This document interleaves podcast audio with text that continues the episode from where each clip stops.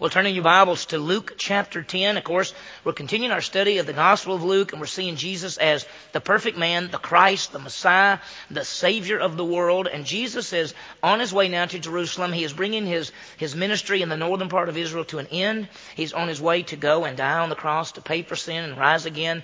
He's come as the Savior. This morning, we're continuing. There are going to be two, I think, two powerful areas we'll look at. One is, we call it learning and, ser- and then serving Jesus. Because we're going to look at Mary and Martha.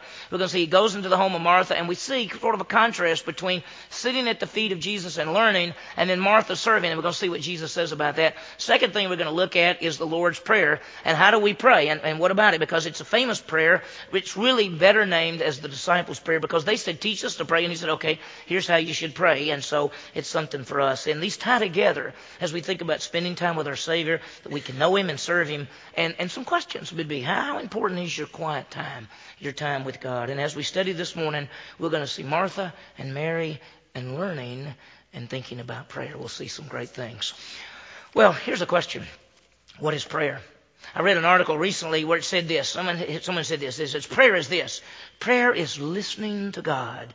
Just be still and He'll speak to you, and this is prayer.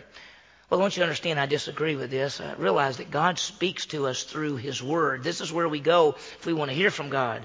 Prayer is not listening to God. Prayer is talking to God. We come to Him in worship and praise and adoration and, and intercession and thanksgiving. That's prayer. And this morning we're going to see that Jesus deals with this subject. They say to him, teach us to pray. And he says, when you pray, say. He didn't say, when you pray, listen. He said, when you pray, you talk. And so this morning we're going to see Jesus deals with the subject of prayer. And one of his disciples comes and said, teach us to pray. And this is what we often call the Lord's Prayer. We see a model for some things that we can do when we think about praying and we talk to God. So the goal is gain an understanding of prayer. And we're going to see it in a couple of different aspects. Well, let's begin. we realize Jesus is on his way to Jerusalem. Why?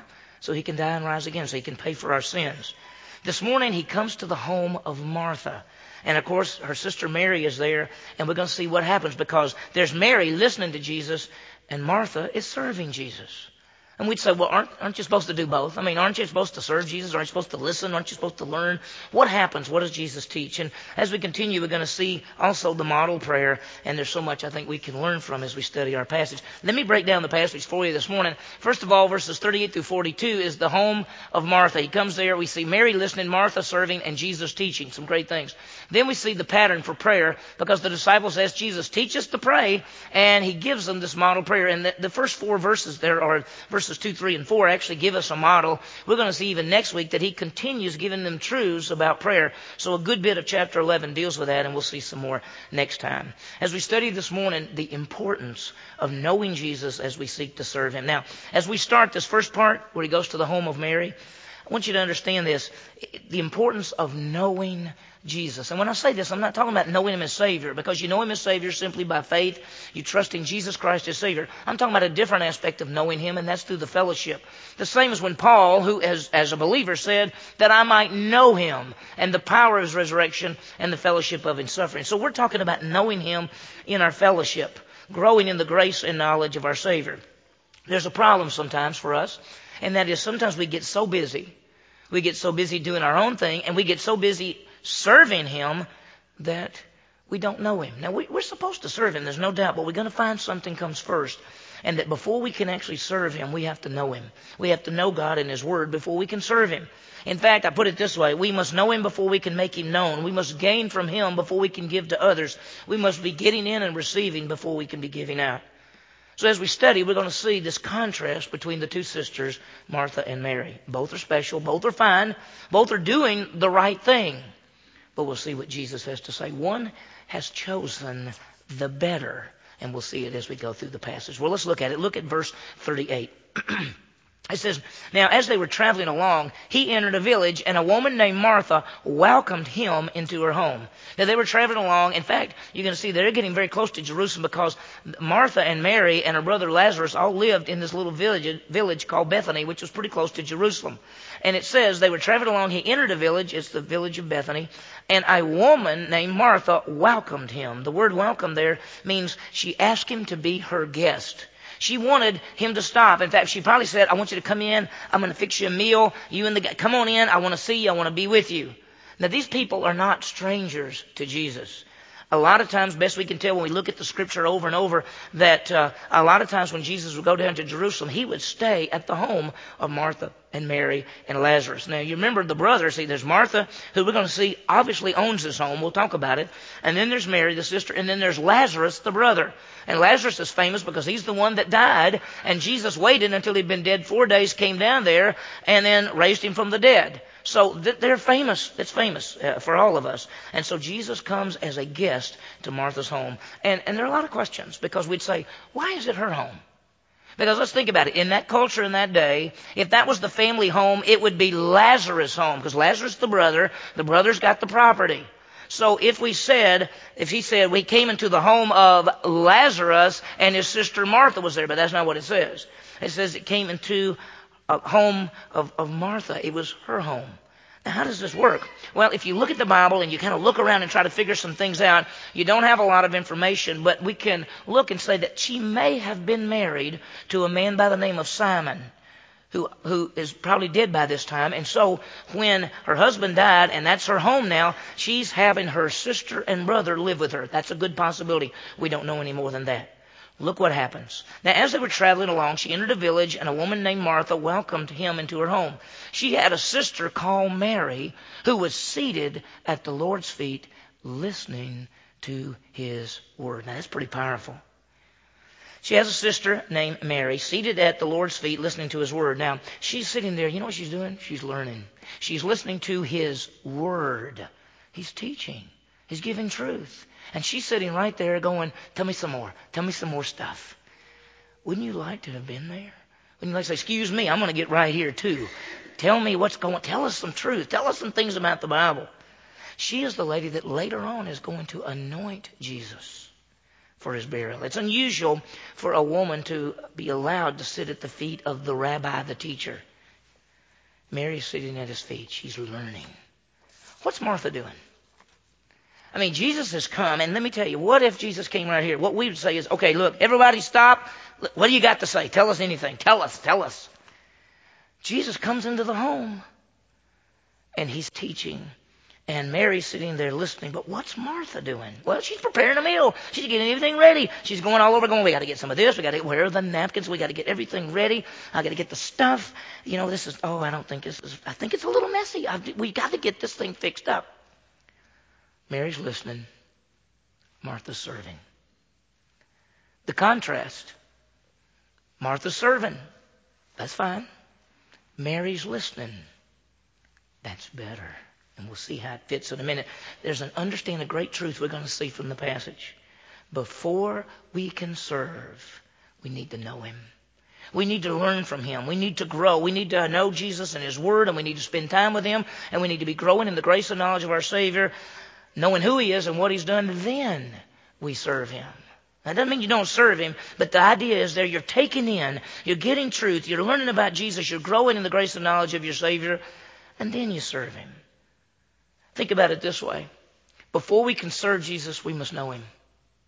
And, and, and think about this. Hey, I think there's three things here. We must know him before we can make him known. You've got to know who he is and what he does and, and all of this before you begin to proclaim it. And the second thing is we must gain from him before we can give to others because we're taken in. And then the last thing is we must receive before we can give. I mean, think about this.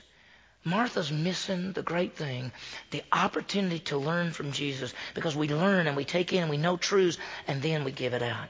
Look what happens. Look at verse 40. Martha was distracted with all her preparations. And she came up to him and said, Lord, do you not care that my sister has left me to do all the serving alone? Tell her to help me. Now it says that, but, look at the contrast. Look at the contrast. Here's Mary sitting at the feet, listening to the word. But Martha was distracted by all her preparations. Where are the napkins? Where are the good bowls? Where are the stuff? Why is this not fixed over here? Who left that over there? Jesus is here. We got to get this stuff ready. It says she's distracted. Distracted from what? She's distracted by her serving, but she's missing the teaching. She's missing listening to His Word. She's missing knowing Him in that way. It says, but Martha was distracted with all her preparation. She's so busy getting the meal that she's missing time alone with Jesus. It's so easy for us as believers to be distracted by all the things that's going on, all the things that we want to do, all the things that we think that we miss knowing Him. See, we're supposed to serve Him, but before we serve Him, we got to spend time with Him and know Him. Sometimes we get up and we say, look at all the stuff I got to do today, and all this is for Jesus, and we never spend any time with Him. What does she do? It says, But Martha was distracted with all her preparations, and she came up to him and said, Lord, do you not care that my sister has left me to do all the serving alone? Then tell her to help me. She came up to him, and the way it's written in the Greek, it has an idea of abruptness. It's almost as if she went up and said, Lord, Lord. She just came up. It's quickly the way it's written. She just came up just like that. And she said, Lord, do you not care? you want to say that to Jesus? Do you not care that my sister has left me to do all the serving alone? Literally, it says, Do you not care that my sister has left me behind to do all this? She's sitting over here. I'm having to do all the work. Don't you care about that? The way it's written, she's expecting him to say, Yes, I do care. She's expecting a yes answer. In fact, she says, Tell her to help me. You know what she's saying? Tell her to stop listening to you and help me get all this stuff ready. Martha wants Mary to stop listening to the teaching and to help get the meal. Now, what's Jesus going to say? He does not say what she expects him to say. She thought he would say, Well, you are right. Mary, what do you think you're doing? Don't you see that Martha's just working herself to death? You ought to be over there helping her because the most important thing here is getting this meal ready. But it is not the most important thing. The most important thing is knowing Jesus, growing in the grace and knowledge of Christ, taking in the truths of the Word of God, spending time with your Savior. That's more important than anything else you can do. Because before you can do the other things, you have to do this. So what does he say? The Lord answered and said to her, Martha, Martha, you are worried and bothered about so many things. That ever describe your life? You're worried and bothered about so many things. What am I going to do tomorrow? Hope I get this. What, what about this? What time am I going to get up? Hope the car works. How am I going to have enough money to do this? How are we going to do that? We're so worried about so many things. The Lord answered and said to her, when he uses the double name Martha, Martha, it's a sign of compassion and love and emotion. He's looking at her going, Martha, Martha, You are worried and bothered. The, the word worried has the idea of anxious. It means to be pulled apart. It's like you're, you're being pulled in two different directions. And the word bothered means you're all upset and you're disturbed. He says you are worried and bothered about so many things. He's saying you've got all these things that are bothering you. What time we going to eat? Where's the table set up? What do I have the right stuff? Is the food ready? Is it clean enough? You're worried about all these things. But, look at verse 42. But only one thing is necessary. For Mary has chosen the good part, which shall not be taken away from her. He says there's only one thing really necessary right now. It's not the food. We can eat anything. I've talked to some people and they say, I'd love to have people over to our house, but we just, I've just got to get it cleaned up. I got to get everything ready. I just can't have people come over because it's just not ready yet. The important thing is being with people, not how the house looks. I know it's hard for people to say, well, I got to get the house looking good before I have people over. But you know, people as a whole don't care. They just want to be with you. Jesus says, Martha, I don't care about the meal. I didn't come here for the meal. I came here to be with you. He says, Mary, he says only one thing really necessary. That's to know him, to grow in the grace and knowledge of Christ. Before you can serve him, you got to know him. At this time, Jesus is in the home and he's saying, listen, there's one thing that's necessary. That's to be with me. The need to know comes before the serving. Because you got to be filled up before you can give out. You got to know Him. You got to know what He's like. You got to know the Word. You got to know the truths. You got to know the principles. You got to know the Word of God so that you can help others, so that you can serve the living God. He said Mary has chosen the good part. Really, it means the good portion. It was a word used for food. You know what he's really saying? Mary's got the best food here. That's the Word of God. You're trying to get all the other food ready, but Mary's got the good food. She got the good portion. She got what's really good. And it's not going to be taken away from her. We're not going to stop that. Truth. You have to know Him so you can serve Him. There's an order. Knowing Him and knowing the Word of God. That's it. You got to know Him.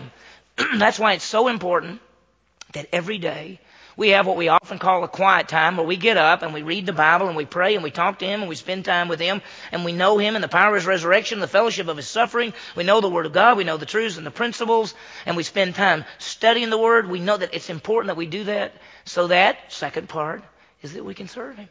Knowing Him, serving Him. That's really the order.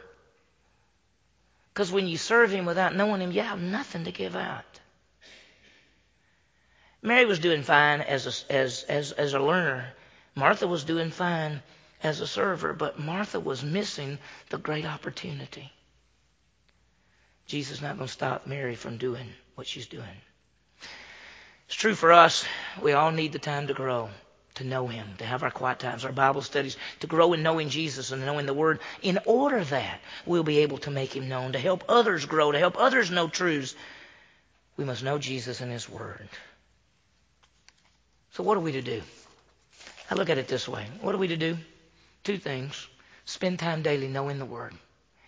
And when I say knowing the Word, I'm talking about knowing Jesus through the Word. You know Him, you know the Word of God, you know how it fits together because He's taught us, He's given us His Word. He told them, well, he told these guys, he said, I'm going away and the Holy Spirit's going to come. He's going to give you information. He's going to give you revelation. They're going to be truths. He says, there are a lot of things I'd like to teach you, but you can't learn them now. Later on you will. That's the Word of God. We have it. We're to spend time daily knowing Him, knowing the Word, having our quiet time, our Bible study, coming to church, going and taking classes at CBI, and spending time knowing truth from God's Word. And then the second thing is serve Him by using your gifts and your talents and your abilities. Some people say, oh, so all we do is study we don't, and know and we don't really serve. No, you do both. But you can't serve Him till you know Him. We must be getting in before we can give out. H.L. Williamson said this. He said, We must be ministered to and ministered by the Savior before we can effectively serve Him. Let us know Him daily so we can make Him known daily. Take the time every day to know Him. So that when you scatter out into this world, as you serve Him, you know the one to proclaim. You know the truths. Well, it's powerful. Well, from this, we move to another thing, and that's dealing with prayer. And it kind of ties together because the idea of spending time with our Savior, and we can do that as we pray and talk to Him and all this. We move to another section here uh, that we often call the Lord's Prayer. It's really the disciples' prayer because the disciples say, Lord, teach us to pray. And He said, okay, when you pray, this is how you pray. Jesus couldn't pray this prayer, by the way, because this prayer says, forgive us our what? Sins. And he didn't have any sins to say. This is not his prayer. If you want to see his prayer, go to John 17. John 17 is the Lord's Prayer. It's called the high priestly prayer. It's the prayer that he prays right before he goes to the cross. This is called the disciples' prayer. I know all throughout history we've always called it the Lord's Prayer because he taught them how to do it. Let's look at this, verse 11, uh, chapter 11, verse 1. It happened that while Jesus was praying in a certain place after he had finished, one of his disciples said to him, Lord, teach us to pray just as John also taught his disciples. Now it happened, he was in a certain place, implies that he was by himself, and that when he finished praying, the disciples saw this, and they came to him and said, one of them actually is the spokesman for the rest of the group, said, Lord, would you teach us to pray? Just as John taught his disciples, because when John the Baptist was out there, he taught people how to pray, taught his disciples that you ought to pray. And now Jesus' disciples look at him and say, Lord, would you teach us how to pray? Prayer is vital, isn't it? I want you to think about uh, four things about prayer. Number one, what is prayer? That's what we're going to look at very quickly. What is prayer? How to pray. We want to talk about answered and unanswered prayer. And then we're going to see the model prayer, which is found in these verses. So let's think about the first question, and that is, what is prayer? Well, simply put, prayer is talking to God. Anytime, any place, anywhere about anything, you can pray to God. There are a number of prayers, kinds of different prayers in the Bible. There are those where you're making petition for somebody else or intercession, talking to God, praising Him, thanking Him, worshiping Him, uh, all kind of things as we pray. So it's just talking to God. And you can talk to Him anytime, any place, anywhere. You can talk to Him out loud. You can talk to Him silently. You can do anything. That's prayer. Number two is how do we pray? Well, Scripture gives us a, a sort of an idea. Number one, we pray to the Father. You're going to notice in this passage he says, when you pray, say, Father. We pray to the Father. We pray in the name of the Son. That's why when we get to the end of the prayer, we say something like, In Jesus' name we pray, Amen. We're coming to God in the name of the Son. He's the only authority that we can approach the living God. He's the intercession for us. And then we pray in the power of the Holy Spirit so that we pray according to the Word of God and in His power. So it's to the Father, in the name of the Son, in the power of the Spirit. The third thing is just what about answered and unanswered prayer? I believe that God answers all prayers. Sometimes the answer is yes, sometimes the answer is no, and sometimes the answer is wait. There are a couple places in the Bible where it talks about prayer that would have obviously been answered yes, but the answer is no. And he goes on to say why? Because number one, if maybe it's not according to God's will, but number two, there may be sin in our life. So sometimes if you say, I'm praying, I'm praying, I know God ought to answer this, why not? Look at your life. Is it possibly that you have sin in your life? And it could be that it's just not God's will, and the answer is no. The last thing to look at is the model prayer. And when we look at this prayer, Matthew, if you go to the Matthew Sermon on the Mount, it's much longer than this. In fact, as we read it this morning, some of you'd say, well, wait a minute, there's something, wait a minute, there's more than this, isn't it? Well, this is what we call the shortened version. So we got the shortened version of the Lord's Prayer. There are no telling how many different times that Jesus taught this and in different ways.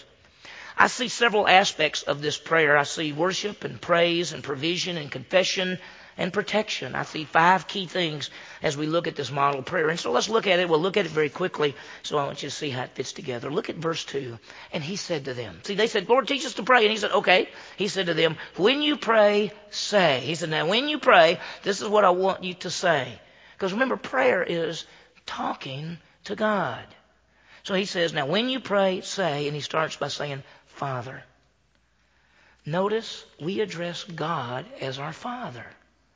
There's a couple of places that Paul writes later on that he calls him Abba, Father. Abba is a, is a is a child. It's, it's really like saying Daddy. It's an Aramaic word because in the Aramaic language, when little children were going to be saying Daddy, they'd go Abba, Abba, Abba. What you saying, Daddy, Daddy, Daddy? But they just say Abba, Abba. And so it's like saying Daddy. Now, for the Hebrew mindset to call God your Father, the name YHWH is the Hebrew word for, for God, the personal name of God. They wouldn't even say it. They even put two other words together to say something instead of that name. So for a Jewish person, for Jesus to look at them and say, okay, here's what you say. You say, Father. They go, Father? We call him Father? Yeah, we call him Father. We call him Daddy. As many as received him, to them he gave the right to become children of God, even those who believe on his name. We're born in the family of God by faith, and God is our Father. So you approach the Heavenly Father by saying, Daddy, Father. And then he said this. The first aspect is uh, worship. Look what he says. Hallowed be your name. Now the word hallowed means to be set apart. It literally says in the, in the Greek, let your name be set apart. See, it's an aspect of worship because we're saying, Lord, you are the set apart one. You're the eternal God. You're the creator of all things. The word set apart has an idea of holiness. He is the holy one, the perfect God. He is the, we worship the holy, perfect God. We recognize that He is set apart. He's set apart from His creation. He's not part of His creation. He's set apart from His creation. He is the sinless, perfect God. And so we start off by coming to God and saying, God, let your name be set apart. You are holy and righteous and perfect. You're the Almighty God, and we worship you as we come to you. So when you pray to God, and this is not necessarily an order, I think that God says, here's a pattern. And you can pray in different kind of ways, but one thing we can definitely do is to worship Him when we come together. One of the Greek words for prayer, proseuchomai, is a Greek word which literally means to have your face to the ground. It's an aspect of worship.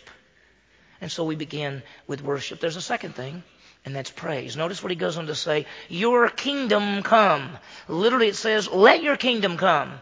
Or we'd say it this way, may your kingdom come, because see, it's a praise aspect, because he's the King of kings and the Lord of lords, and one day he's coming as the King, and he's going to rule the world, and we look at this fallen old world, and we praise God that one of these days it's going to be fixed and the king will be here and he'll rule in righteousness and justice. So a second aspect of prayer is praise. We praise him for who he is and what he's done and what he's going to do. And God has this plan as he puts it here, your kingdom come. He is coming. Let your kingdom come. Praise to the one who rules the whole world. Because one day he's the King of kings and Lord of lords and he'll rule this world. So we pray, worship, and praise. There's a third thing. And, and he begins petition by offering and talking about provision. Look what he says. Give us each day our daily bread. The idea is provision. We're asking God to provide. It's okay to go to God and say, Would you give me this? Would you give me that? He's saying, Ask every day that God would provide you what you need daily. Sometimes we want everything all at one time. I'd like to be provided for for the next year, but He doesn't work that way. He says, day after day after day, you have to trust me. So we pray to him and say, Lord, would you take care of us today? Give us what we need today. He says, I'll provide all your needs. So he's going to take care of us. See, that mindset and that culture, a person worked, and at the end of the day, they got paid. That was their daily provision. He's saying, Lord, take care of us every day. And we're going to have to trust him to provide. And sometimes we look on and say, well, what about next month? What's going to happen next year? What's going to happen when this time comes? How are we going to get kids through college? How are we going to do this? How are we going to get a car? How are we going to get to, how are we going to do this? Trust Him every day to provide for you and to take, He will meet every need that you have. So when we pray, it's worship and praise and provision. There's a fourth thing, and that's confession. Look at the next verse. And forgive us our sins, for we ourselves also forgive everyone who is indebted to us. We confess. We say, Lord, forgive us our sins as we forgive others. As believers, we need forgiveness in fellowship. Now, I want you to understand something. When you trust in Jesus Christ as Savior, you have an eternal relationship with Him. And all sins are forgiven in that sense. And we have what we call the forgiveness of sins, Acts 13:38, Acts 10:42, and you, that's positionally. But as you go through life experientially in your fellowship with God, not your relationship, relationship never changes, but your fellowship does. And sometimes we get sin in our lives and we break our fellowship and we need forgiveness. And so sometimes we come to God and say, Lord, forgive us. 1 John 1 9. If we confess our sins, He's what? Faithful and just to forgive and cleanse.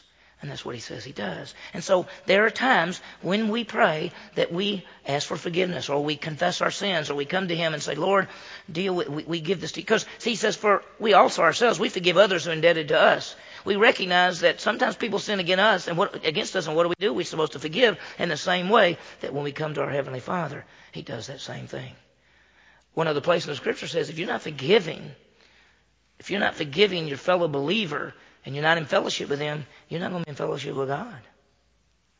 So there's worship and praise and provision and confession.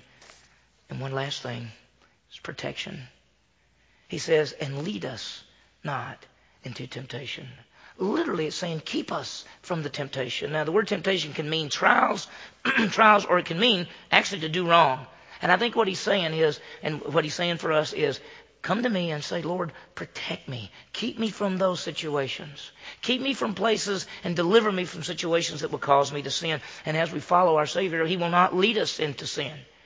So we could say, Lord, keep me from sinful situations. Keep me out of places where I'm going to fall. We all know there are different areas of weaknesses in our lives, and if you put certain of us in certain places, we're going to mess up. We ought to pray every day, Lord, protect me, keep me from those kind of things. Help me grow in the grace and knowledge of Christ. Help me follow your word so that I won't fall into those kind of things. Charles Spurgeon said this God had one son with no sin, but no sons without temptations. See, even Jesus was tempted. He's our strength and He's our shield. We can pray for protection from sin. So we worship God who is the Holy One. We praise God who is the coming King. We ask for our daily needs. We confess our sins so we have forgiveness. And we ask for protection from sinful, sinful situations. So in this model prayer, there's worship and praise and provision and confession and protection. And may we be praying to our God and our Savior, maintaining our fellowship. So what have we seen this morning? Jesus comes to the home of Martha and Mary, and Mary's listening, and Martha's serving. Martha gets upset, but Jesus said, listen, listening's better.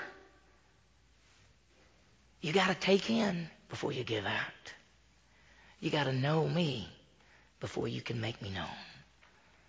Then the disciples ask him, Teach us how to pray, and he gives this prayer which contains worship and praise and provision, confession, and protection. Well, let me give you some applications. The first one is let's know Jesus Christ so that we can serve him. Realize that we must spend time with him so that we can know him, so that we can be ready and able to serve. As Mary was listening and Martha was serving, Jesus said, really, it's better to, to, to listen and to know, and then you serve. So, A, let's begin to know our Savior. Go to the Word of God. Have your quiet time, your prayer, Bible study. Do it. B, grow in knowing His Word. Know the truths of God's Word. And, and you may do that by getting small groups or your own quiet time, your study time, your CBI, opportunities at church, whatever there. So grow in the grace and knowledge of our Savior. And C, serve Him. Use the gifts, talents, and ability that God has given to you so you can serve Him. And I don't know, do I have anything under that? I don't think I do. do. I don't. Okay, think about it. As we get in, we can give out. As we know Him, we can make Him known. As we gain, we'll be able to give. That takes us to the second thing, and that's let's be faithful in prayer. Let's do it. What do you do? A, come to the Father. That's what He said, come to the Father. We have this eternal relationship with Him. We're children of God, and we can say, Abba, Father. B, follow the model Jesus taught. It's worship. I think we've got it right there. It's worship and praise and provision and confession and protection. All of those things we can lift up anytime, any place, anywhere.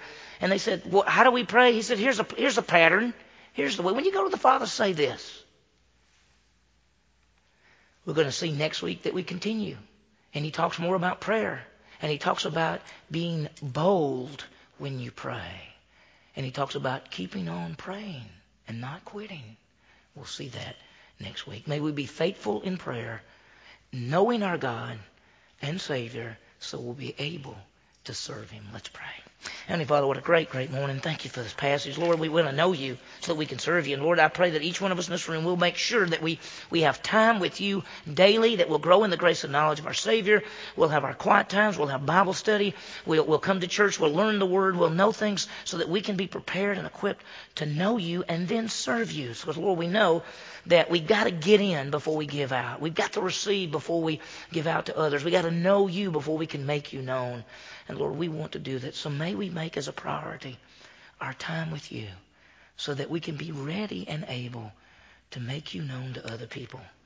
Lord, we want to be faithful in prayer. We want to come boldly into the throne of grace. We want to come to our Heavenly Father in the name of the Son and the power of the Holy Spirit. And Lord, thank you that we worship you and we praise you and we can ask for provision and we can confess our sins and you protect us. Lord, we come to you anytime, any place, anywhere about anything. Thank you, Lord. We ask this in Jesus' name. Amen.